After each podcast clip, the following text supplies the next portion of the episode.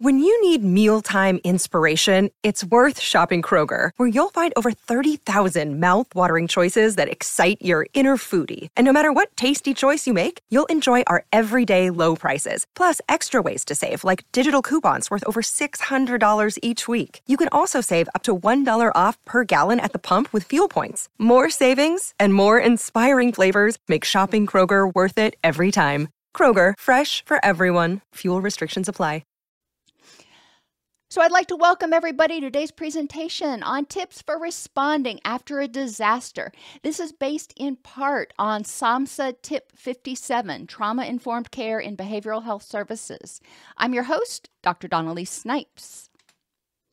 In this presentation, we're going to review common reactions to disaster and some interventions. We'll identify some common stressors in shelters, some common issues when sheltering in place, and explore how to help reduce stress and anxiety through facilitated and independent activities and facilitated groups. It's important that we remember that acute stress is a very normal reaction to a very abnormal event. People are going to be stressed if they are aware that a you know 155 mile an hour storm is barreling their way. That is a normal reaction the majority of people will recover with no long term effects, even if, heaven forbid, that there is widespread destruction. You know, there is going to be a rebuilding phase, and people w- may struggle through that. But the majority of people are probably going to recover with no long term effects. Now, people who are already dealing with mental health issues, substance abuse issues, etc., may be at a greater risk for developing long term effects. People who've been through catastrophic storms or events before may also be at greater risk for uh, developing a uh, traumatic stress reaction. So, we do want to be sensitive to the fact that there are people that are more at risk. Sheltering in place, let's just jump right in. Sheltering in place means staying in your home. And there can be anxiety about the situation and your safety. You're like, okay, well, I'm in my house, I've boarded up the windows, I've done everything that I can do, but it's still anxiety provoking to not know what's going to happen, to not know how bad it'll be. And it's important to use mindfulness and distress tolerance skills uh, to deal with that. It doesn't mean to ignore the anxiety, it means distress tolerance helps people sit with the anxiety and say, okay, I accept the fact that I feel anxious right now and it really sucks. However, I also recognize that there's nothing that I can really do about it. Refreshing the Weather Channel every 30 minutes or 30 seconds is not going to change what's going on. It's not going to speed it up or slow it down. So it's important to recognize that. And we're going to talk about these interventions more at the end. But anxiety is normal. Don't it, it's important to try not to should yourself or should other people about you shouldn't be anxious about this. Well, if people are, they are. And meeting them where they are is really important. They may have concern about loved ones who are elsewhere. If, as, as I mentioned, people who are in New York or Tennessee or somewhere else may have loved ones that are in the path of the storm and have concerns about their loved ones who are in that particular place. Or, you know, you may have people who are spread out and all of you are in the path, and there's concern about those people. You can't get to them right now. You can't hop a plane and get down to uh, South Florida right now and help anybody out. So there's a certain amount of powerlessness that we all are facing. There may be feelings of isolation, loneliness, sadness, or boredom. And this is particularly uh, prevalent if people are sheltering in place in their homes, especially if they don't have anybody with them. They may feel kind of caged in, so to speak. And there's also a lot of boredom when you switch back and forth from being anxious about what's going to happen and then thinking, well, gosh, you know, I'd really like to do something. I'm bored, but I can't focus my mind. There may be guilt about not being able to perform your normal duties like going to work or help out to try to help people get power back on or whatever you feel you need to do. And that guilt may persist some uh, after uh, the storm has gone through. And there can be fear over loss of income or the cost of repairs. And that's one of the main issues that a lot of people cite for their anxiety when the storm is heading their way and during the storm. It's like, oh my gosh, what's going to happen? Unfortunately, we don't know. And it's important for people to recognize that, acknowledge how they feel, acknowledge their anxiety, and recognize that stewing on it is just burning up a lot of energy that they're going to need in a few hours or a few days. And when people shelter in place, and we learned this over the past couple of years, there can often be changes to sleeping and eating patterns. People may be sleeping throughout the day, grazing on food throughout the day, so the body's circadian rhythms get out of whack. And when your circadian rhythms get out of whack, it alters your uh, neurotransmitters, your gonadal hormones, everything else. Um, and I have videos on circadian rhythms, but it is important, suffice it to say, it is important to make sure that people try as best as they can to maintain their schedule. It's important to remember that people who are in shelters have suffered a trauma, and as a result of having to leave their home, that's traumatic. Even if their home ends up being there when they get back, having to leave it is traumatic. They don't have a sense of control. They feel helpless, and there's a sense of a lack of safety. It's also important to recognize that people who are experiencing this trauma, if they've experienced traumas in the past, whether they're uh, disaster related or not, that feeling of being unsafe and disempowered can trigger memories, can trigger flashbacks, can trigger reactions from their past traumas. So, people who've experienced significant trauma in their past may be more vulnerable to emotional dysregulation and vulnerable to developing traumatic stress injury as a result of this. We need to be compassionate and I'm going to say this a bunch today compassionate and curious. If somebody is reacting with anger or anxiety that is greater in proportion than you would expect, let's get curious. Where is that anxiety and anger coming from? Remember, anger and anxiety, those are our threat responses. So clearly, it means they're feeling a threat from something. So let's figure out what that is. People who are in shelters may experience significant losses, including possessions or pets.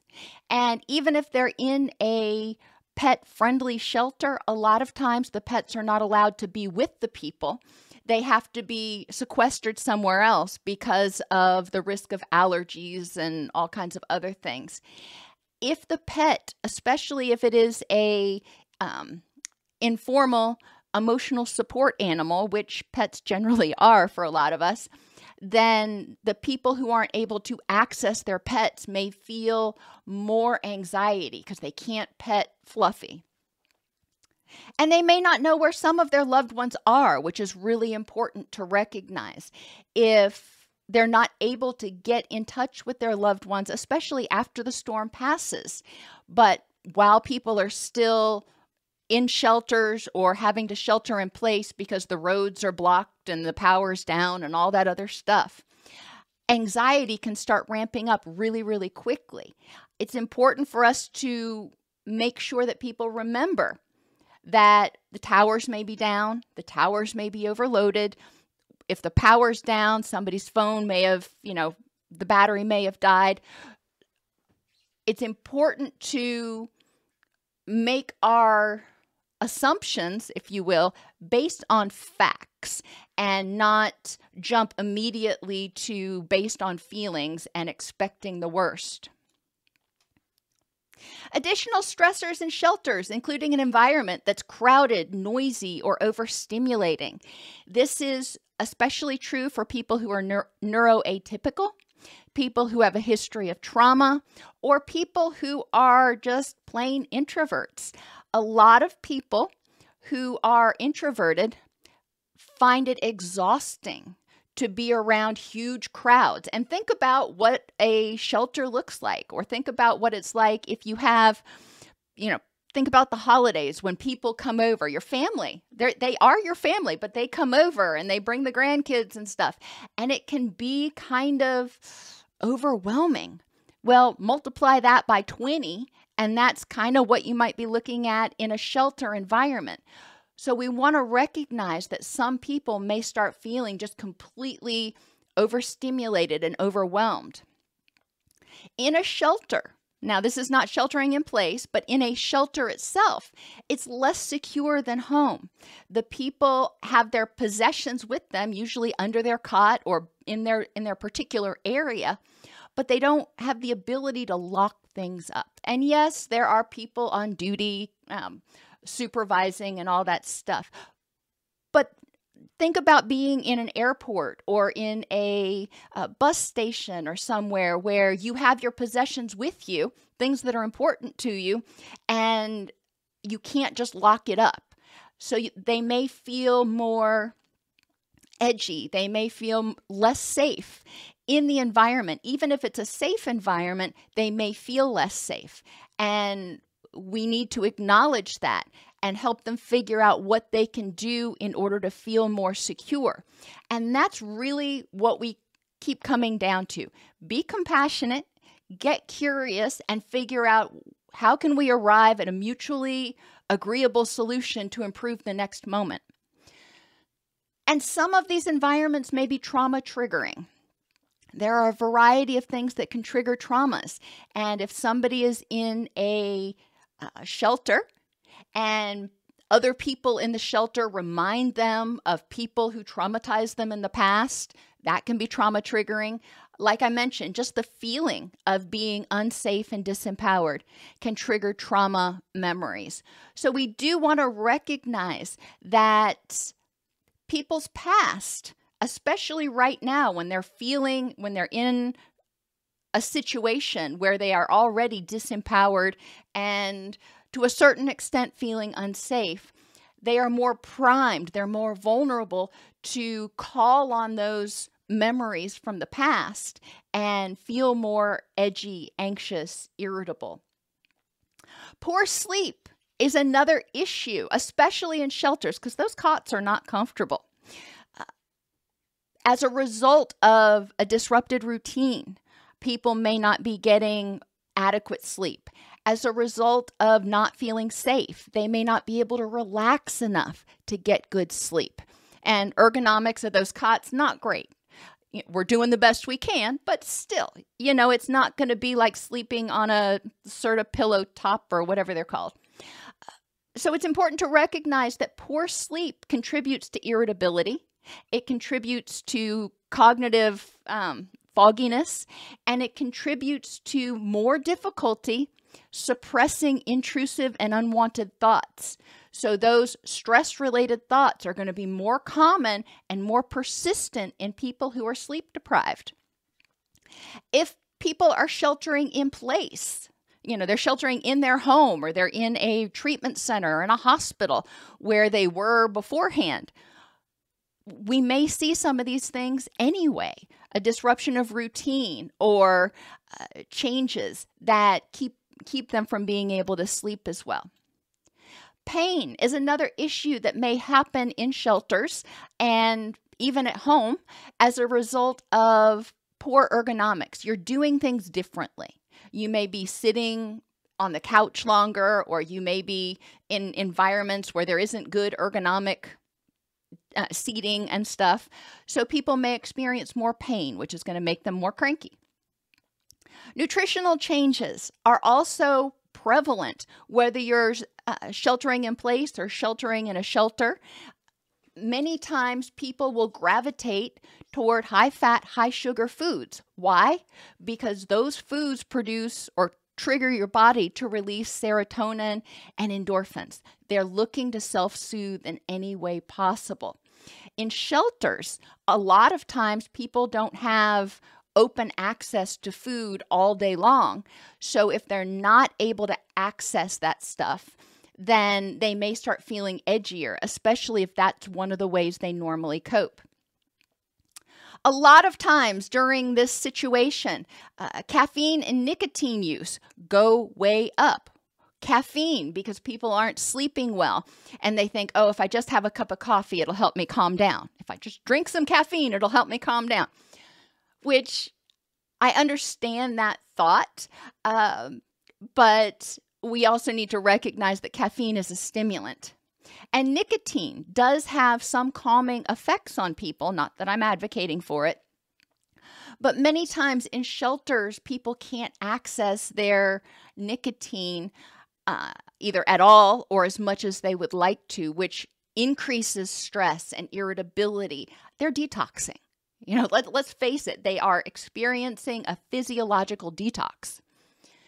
There can be ambiguity about what lies ahead, and this is true no matter where you are. Um, that ambiguity of what exactly is it going to look like tomorrow morning when we wake up. And then there's boredom or time to dwell. You don't have your normal things that you can do when you are in a shelter or in a hospital or in a treatment center. So it's important to use that distress tolerance skill of activities to help people occupy themselves until they can identify what's going on. Remember, distress tolerance helps us tolerate the distress until we can figure out what we need to do to improve the next moment. Until this storm goes through, there's a lot of ambiguity. There's not much that we can do. So, switching people's focus instead of dwelling and perseverating on what might happen to let's just do something else completely. And if we can help people pass 15 minutes, great. If we can help them pass five hours, even better.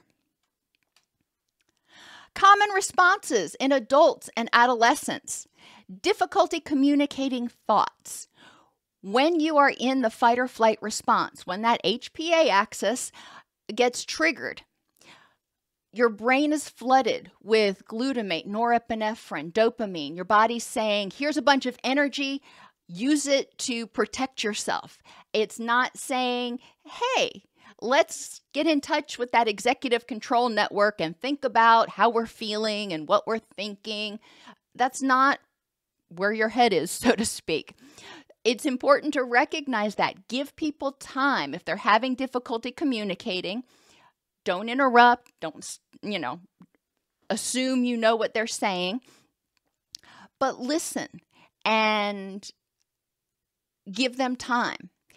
If they're having difficulty coming up with words, you might ask, I'm wondering if you're trying to say that you're feeling anxious, or I'm wondering if you're trying to say this. Instead of jumping in and filling in the word for them, ask them, is, is this the word you're looking for? They have difficulty sleeping. We already talked about that. Difficulty with balance in life. And this is true in the shelter as well as afterwards uh, during the reconstruction period. They will have a low frust- frustration threshold. When you're in a stressful environment during a stressful situation, guess what? You're already stressed out. That pressure cooker is already up at max pressure. So it doesn't take much for people to feel or get triggered and have their frustration uh, come out a little bit more than they normally would. There can be increased use of drugs or alcohol. Obviously, if you're in a shelter, that's probably not going to happen. Uh, but if you're sheltering at home, there is likely uh, going to be an increased use of drugs or alcohol if that's how the person copes. And it's important for us to recognize that.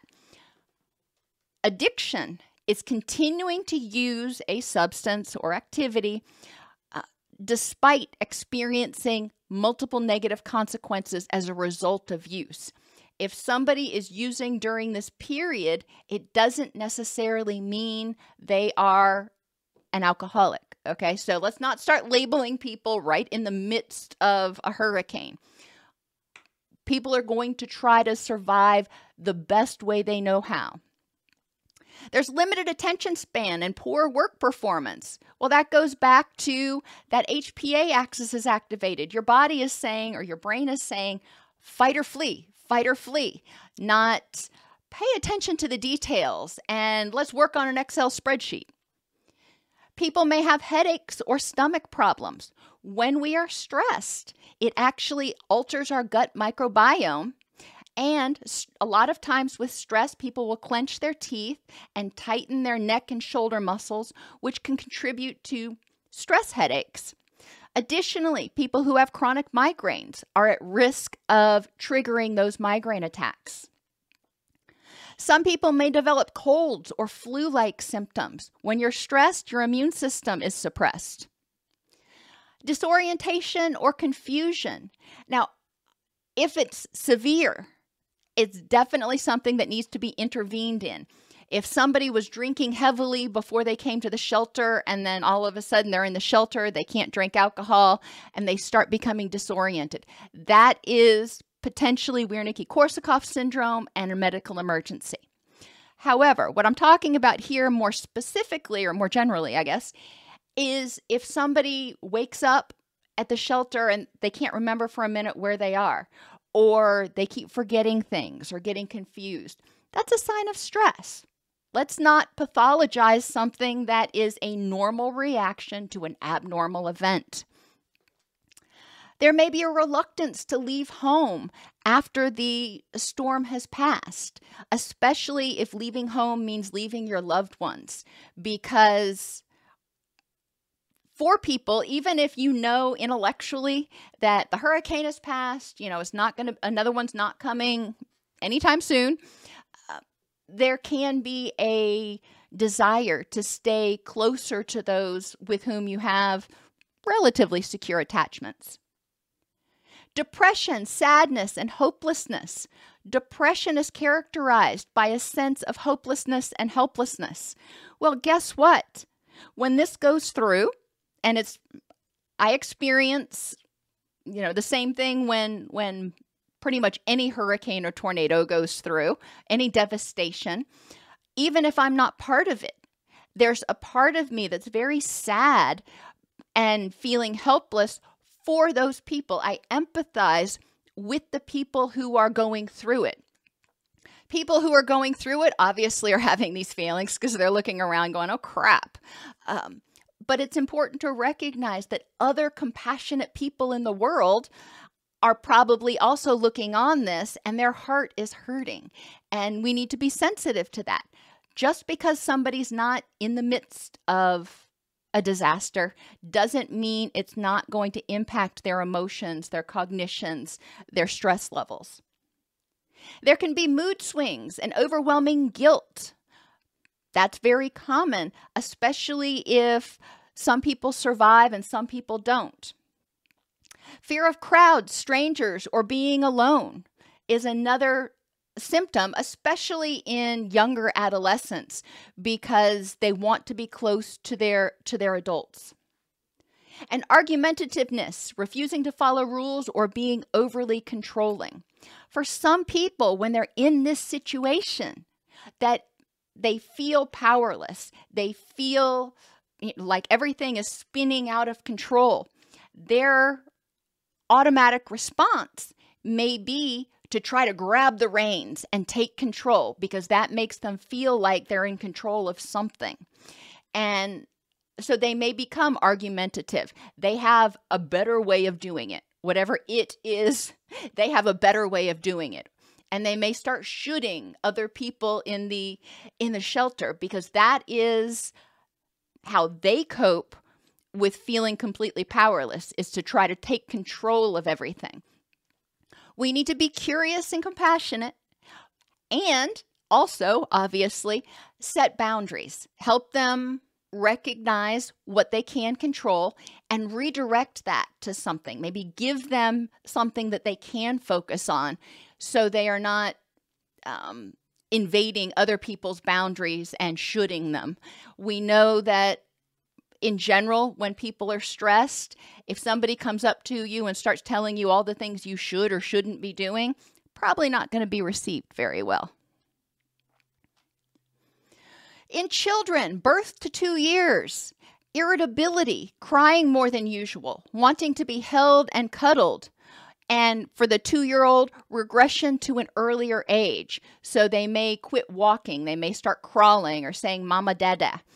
Uh, one of the things that we recognize in shelters, for example, is if other children are getting the attention they want, then they will mimic those children. So if they see infants getting a lot of attention, they may regress some and start acting that way. However, children also may do this subconsciously in order to get that comfort. If they're not getting the responsiveness from the caregivers that they are craving, their behaviors may regress to an earlier stage where that caregiver did give them that. And it's not a conscious choice on the part of the child where they go, oh, that baby over there is getting attention. Maybe if I act like a baby. It's really a lot more subtle and subconscious than that. But we want to recognize that children are extremely perceptive of their caregiver's emotional states and of change.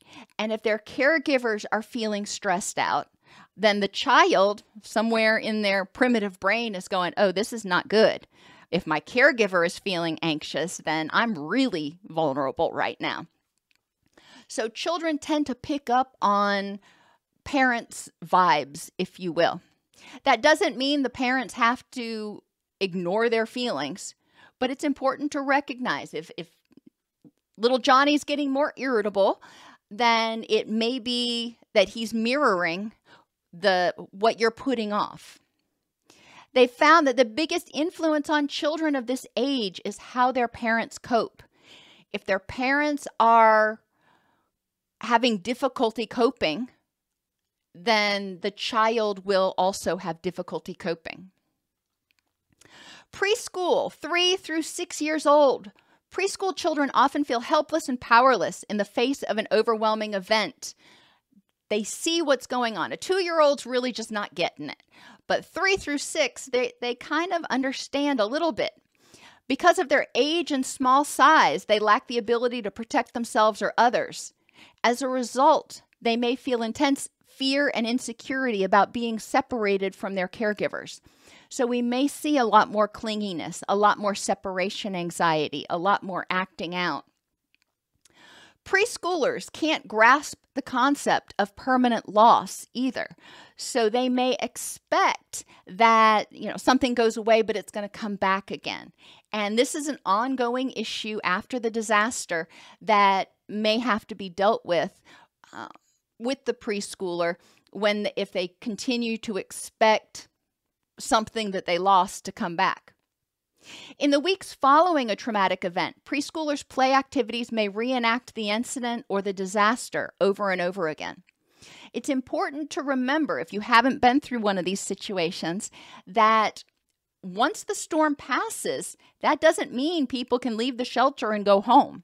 A lot of times they're stuck in the shelter for days or even weeks until power is restored and the and the streets are cleared and other things. So you may be seeing some of these things in the shelter after the storm passes. Preschoolers also are more prone to crying and depression than when not in a disaster situation, difficulty concentrating, bedwetting, is another common response. That is a regressive response that is not unusual in children. If they've you know been potty trained and they're 6 years old and they start wetting the bed again, it's important for us to recognize that that may be a reaction to the current situation and again, not pathologize something or make them feel bad or guilty about something that is a natural reaction. Withdrawal and isolation thumb sucking, not wanting to attend school, which again goes with being oh, separated from their caregivers, nightmares, headaches, clinging, fear of being left alone, changes in eating and sleeping habits, regression, which we already talked about, excessive fear of darkness or storms. When storms happen again, guess what? They have a schema about storms now, and it's a big one. So when new storms come, it's going to trigger that schema that was formed during this hurricane, and they may expect somewhere in their head that the bad stuff is going to happen again. In the future, when they hear high winds, it may trigger their memory of this event and trigger flashbacks. We need to be sensitive to that. There could be more fighting and increase in physical complaints. A lot of times, children will do what we call somaticizing, or instead of being emotive and crying, they internalize it and it comes out as belly aches or headaches or or something else. Recognizing that some of their physical symptoms may be stress related is important and then we can take steps to try to address this. School age 7 through 10 years the school age child can understand the permanence of loss whether that's a blessing or a curse it is what it is some children become intensely preoccupied with the details of the event and want to talk about it continually. They're going to keep talking about it until they feel like they understand it, until they feel like maybe they've mastered it or have some sense of control over it. Well, guess what? You can't have control over a hurricane. So it's going to be important to help them as they're talking about it. Um, identify what they did that helped them stay safe and what the impacts were. This preoccupation can interfere with the child's concentration at school and prompt irritability from adults. The adults are like, you know what? I don't want to hear about this again. We've already talked about it 77 times. Well, we're going to talk about it 78. The child, uh, get curious. Why is the child going over this again? What is it that they haven't quite figured out yet? When, and you can go back and look at Piaget's developmental stages, and there's assimilation and accommodation. When we get new information, we either need to change our expectations or change our memory of what happened to fit our expectations. And a lot of times that's what's happening for children when they keep retelling it and replaying it they may be trying to figure out okay, I don't know what file to put this in. Help me figure out how to understand this and how to integrate it. We also need to recognize that 7 through 10 years, children may hear inaccurate information from their peers or from the media. So it can be important to step in and make sure that the information they have is accurate. They may display a wide range of reactions, including sadness, generalized fear, or specific fears of the disaster happening again. Guilt over action or inaction during the disaster. If they left a prized possession at their house and then their house gets destroyed, they may feel guilt over leaving that. They may feel guilt if their house is fine and one of their friends' houses is not. They may have anger that the event was not prevented. Now, remember, we're talking about seven to 10 years old. They may not understand the um, problem with this. I mean, we can write building codes as well as we can write building codes, but ultimately, there's only so much that we as humans can do. There may be fantasies of playing rescuer, regression to earlier behaviors. This is common in this age group as well. Irritability or oppositional behavior to either distract or get the caregivers to set secure limits. When the routine goes out the window, that can feel very anxiety provoking for children. And many times, oppositional behavior is a way of getting caregivers' attention and saying, hey, I need some structure here. Tell me what I can do. When my son was little, and this wasn't during a disaster, but it's an example of the behavior, we went to my grandmother's house and he was not supposed to touch the television. And he knew that. We had already talked about that. But he was about two and he looked at me and he said pointed to the television and he said no touch and i said you're right no touch and he looked at me and he promptly walked over to the television and he touched it and then he looked back at me and he said time out and i said yep time out so in his little 2-year-old way he was trying to figure out what are the limits here and do the same rules that apply at home apply here? And children may not be quite that demonstrative when they do it, but especially if the oppositional behavior is new, then we need to assume that it's probably being triggered as a result of the disaster and try to figure out what it is the child is needing and trying to get through their behavior. Seven habits in shelters. Be and this is based on the 7 habits of highly effective people. Be proactive, seeing alternatives and opportunities, not roadblocks. For people who are sheltering in place or in shelters during a stressful time, anger is often a sign of the person feeling completely powerless. So, okay, the person feels angry right now. Their body's given them a bunch of energy to fight or flee. How can we harness that energy? What can they do with that energy right now? Proactive means not waiting until they get angry and they're exploding all over the place. Proactivity means saying, okay, we recognize this is going to be a really stressful situation. So let's set these activities, let's set these wheels in motion. Begin with the end in mind, defining a win win with practical and realistic outcomes what is it that you're wanting and what is it you know what are the bounds of what we can do here and how can we find a compromise to help you be as comfortable or content as possible Put first things first, recognizing that some things are just not worth the energy or effort, and other things are more important. And this is where we turn people's attention to all right, I hear you're feeling really angry right now. Let's talk about what's important in your rich and meaningful life and what can we do to help you move towards that. Seek first to understand the other person's point of view and the whole situation, then to be understood it's important to hear a person. If they come to you, maybe you're a shelter worker or a counselor in a residential facility, and somebody comes to you and they are just irate about something. All right, let me hear about what's going on. Let me understand the situation, but also let me think about why might this situation be triggering this level of anger and understanding for example that the person may this may be triggering prior traumas for them. So let me hear what's going on.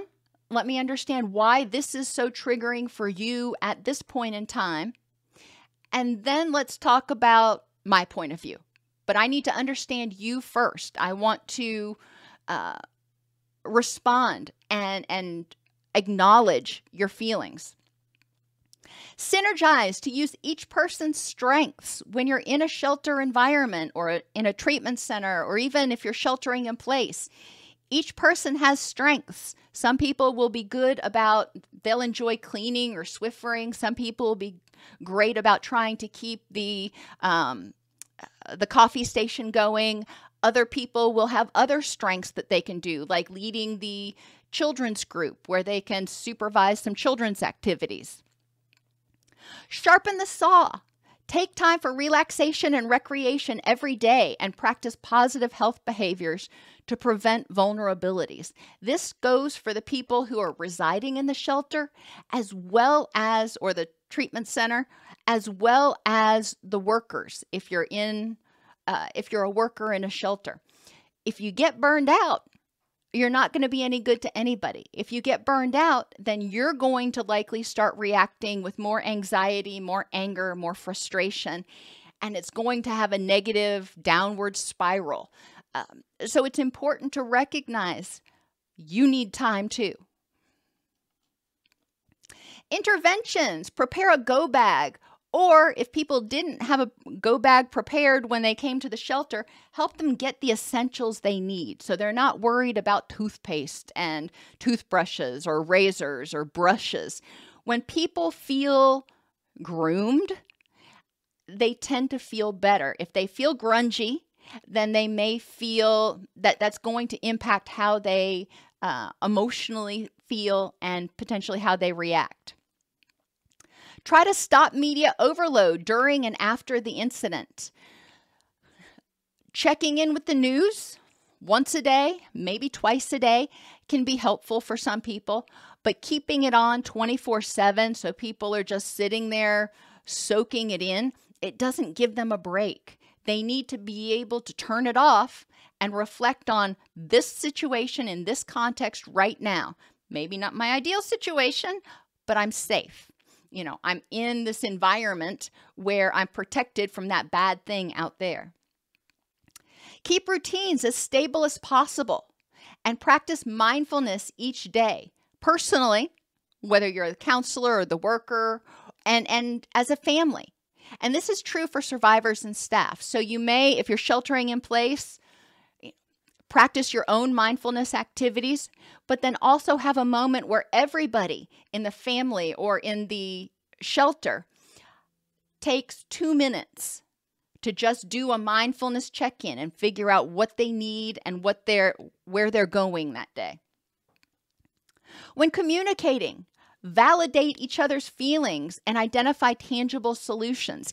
Even if you don't agree with their feelings, if they're ticked off about something you did and you don't see a big deal with it, arguing about whether it's something to be angry about is not productive.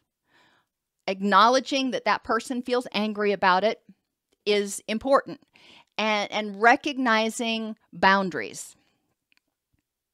Try to replace buts with ands if somebody says, Yes, I know that, but that often translates to, Yes, I know that, and I'm going to completely ignore it. We want to have people try to find agreeable solutions and not negate each other. In during this time, lights up and lights out at the same time each night. Start the day with mindfulness and planning as an entire group, whether it's a home or a treatment center or, or a shelter. Start the day with everybody just taking a few minutes to figure out what does the day hold. Try to have meals at the same time. In large shelters, divide the groups into A, B, and C, and each group gets to go first for one meal each day. That's that way the C group doesn't feel like they always get the leftovers. Physical activity, walking, calisthenics, stretching. For kids, they can do duck, duck, go, or duck, duck, goose, I mean. Um, put on kids' music and encourage dancing. Maybe have them do a performance at the shelter. A lot of shelters are in schools, so you can go down to the gymnasium and just let them be loud for a few minutes. One of the ways that kids burn off steam is by just being loud. So that can be an option where they can let off their steam and give the grown-ups a break. And in shelters, chores each day in your zone. Shelters tend to be very big. So if somebody knows that this is my zone here, this room or this part of this room, then they can do their their chores as needed and then they feel like they've accomplished something. Environmentally, have quiet spaces, both visual and auditory, that people can go if they start feeling overstimulated. This is true for anybody. It doesn't mean that somebody has to have a particular diagnosis. Quiet spaces are essential. Quiet times can be helpful, but if you've got a lot of kids in the environment, it may not be doable. So, quiet spaces can be great. Try to have earplugs and headphones available. This can be helpful not only to block out some of the cacophony in the shelter, but if another storm comes through or when the storm's coming through, providing an alternative so the person's not hearing the storm and every time the rafters creak getting stressed out. Encourage awareness of personal space so people aren't getting in each other's personal space, whether that's body to body or around their stuff. Keep it clean. Now, a lot of people are sensitive to smells, so you're not going to want to use a bunch of air fresheners, but keeping it clean is important and trying to help make sure people are able to bathe with regularity and be sensitive to allergens and other sensitivities. In groups, you can do groups on goal identification and radical acceptance. For goal identification, and obviously this is more for adults, what things, people, and experiences are most meaningful to you, and what values are most meaningful to you or most important to you. What are your goals after this? When you get out of here, what people do you want to reconnect with and nurture? What experiences are important for you to have? Radical acceptance. You can do a group that asks people, What has happened right now that cannot be changed? and embracing the fact that, okay, some things can't be changed. What and this encourages people to identify what aspects they do have control over. All right, this happened. Now, I can't change the fact that there was rampant flooding. What can I change? What can I do? Encouraging people to acknowledge how they feel right now is is how they feel. It's not good, it's not bad. It's it just is. And what can you do to improve the next moment and move closer to your goals and the values that you hold dear? So, what's happened can't be changed. You're really angry about it. All right, I get that. What is it that you can do to use all that energy to move towards the things that are important to you? talked about distress tolerance a lot, and I have distilled distress tolerance activities down into the mnemonic tags. Thoughts. Distress tolerant thoughts are thoughts like, I can get through this. This is really unpleasant now, but it'll be over soon. And empowering thoughts. When this is over, I will come out of it stronger. You can Develop your own list of distress tolerant thoughts, but helping people recognize that they can they too can get through this. They don't have to necessarily say I can do it all by myself. They can say we're all going through this together. Activities. I have breathing and bubbles together. For a lot of people, focused breathing where they inhale for 4, hold for 4, exhale for 4, and hold for four can be very helpful at triggering the vagus nerve and triggering the relaxation response. However, for people with a history of trauma, that body focus that is important in the breathing exercise may actually trigger dissociation. So, for those people, blowing bubbles can be helpful because you're still inhaling, holding, and then slowly exhaling to try to blow bubbles. Um, or even chewing gum, especially bubble gum, can have the same effect without encouraging people to do that body focus that might trigger their dissociation. Unhooking is another activity, and I like doing unhooking with an object. What unhooking is, is taking a thought, like saying, I'm having this thought that I cannot stand this. Okay, so I've got this thought here and I'm holding this thought. Now, what am I going to do with it? Am I going to carry it around with me? Or am I going to put it down? Or do something else with it? Unhooking helps people see that they are not their thoughts, they are not their feelings. Thoughts and feelings are something they have that are designed to motivate them to action. It's something they have that they need to figure out okay, what am I going to do with this? And like I said, distracting activities can be very helpful because sometimes, whether you're waiting on test results from the doctor or waiting for a hurricane to go through, you just can't speed the process up and figure out, you know, what what's going to happen here. So distracting activities can be extremely helpful. Encouraging people to play games on their mobile devices, write, um, and we'll talk about a lot of those options in a minute. Guided imagery, and this includes drawings for a lot of people.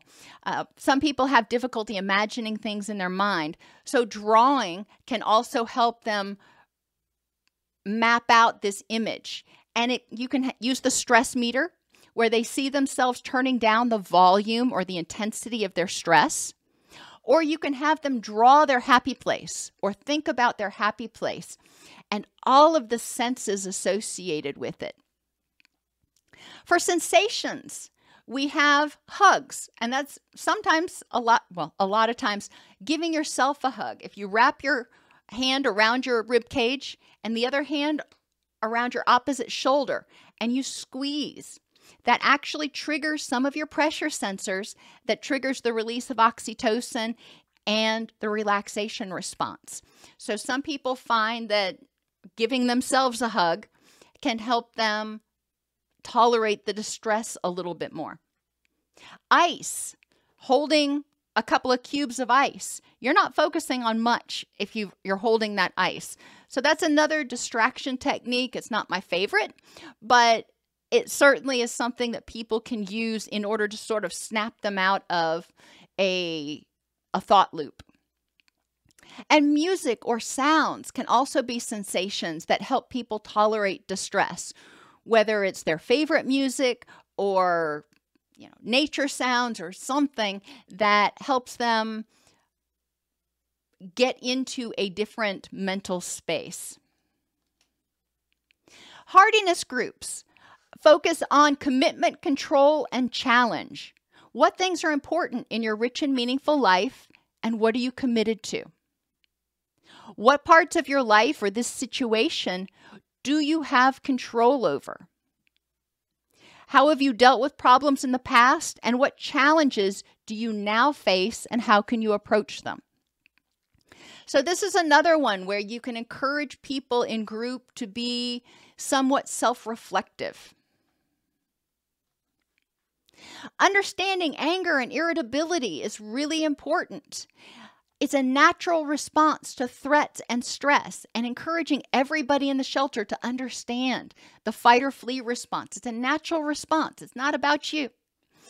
Anger pushes people away or gives you power over them, and sometimes may reduce stimulation. So sometimes people get angry or lash out because they're just like, I can't take anymore. Just go, go, go away.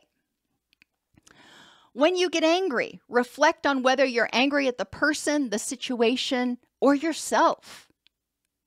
Anger is not something we're just supposed to hold and, you know, play with like Play Doh. Anger is your body giving you a whole bunch of energy because it says there might be a threat. So you need to use that energy to evaluate if there is a threat, and if there is, do something about it. When somebody gets angry at you, Reflect on whether it's because of you. Did you do something that made them feel threatened? The situation. Maybe they were just in a god awful mood already. Or it's just their stuff coming out. And they, prior to this, they were already angry and unhappy. So I mentioned distraction, shelter games, go fish or card games, solitaire, tic tac toe, charades, I spy any kind of app on a mobile device. Tell jokes, and you can download Knock Knock apps to do that so you can find some clean jokes to tell. Coloring books or drawing, word finds, crosswords, Sudoku, all of those things can be really helpful in a shelter or even if you're sheltering in place just to pass some time. Other interventions for children. Personal contact is always reassuring. Calmly provide factual information about the recent disaster and current plans for ensuring their safety, along with recovery plans. Encourage children to talk about and own their feelings. If they're angry, okay, tell me what you're angry about. Spend extra time with children, such as at bedtime, so they feel safe and they feel like there's somebody there that's got their back. Involve children by giving them specific chores to help them feel they're helping to restore family and community life. And praise and recognize responsible behavior. Children have a range of reactions to disasters. It's important to reassure the child frequently that you're safe and you're together. Allow children to grieve about their lost treasures, toys, blankets, etc. Try to spend extra time together in family activities to begin replacing fears with pleasant memories. Children may have problems at school in the immediate and midterm aftermath. And if so, talk to teachers about what can be done to help them feel safer and address any issues. Talk with your child about what's going to happen if another disaster strikes and let the child help in preparing and planning for future disasters. Turn shouldas into next times. So if they're saying, well, we should have done this, okay, let's put that on the list. We'll do that next time. After a disaster, people will experience distress. There are certain things that can be done to reduce stress, whether sheltering in place or at a public shelter. Maintenance of routines is absolutely vital. Prevention of vulnerabilities through proper nutrition, sleep, and activities can also help to reduce stress. And radical acceptance and goal directed activity can help people choose responses that will better assist them in reducing their distress. You can find more information about trauma informed care in SAMHSA's tip 57 Trauma Informed Care in the Behavioral Health Services. You can also explore other courses related to trauma informed care at allceus.com slash TIC. Thank you to everybody for being here today. I know there's a lot going on, um, and hopefully, this just kind of was a, a good refresher for some of the things that you might be seeing, even if you're not in Central Florida, that you may be seeing in the upcoming weeks and potentially months, and strategies that you might use to understand it and help address it.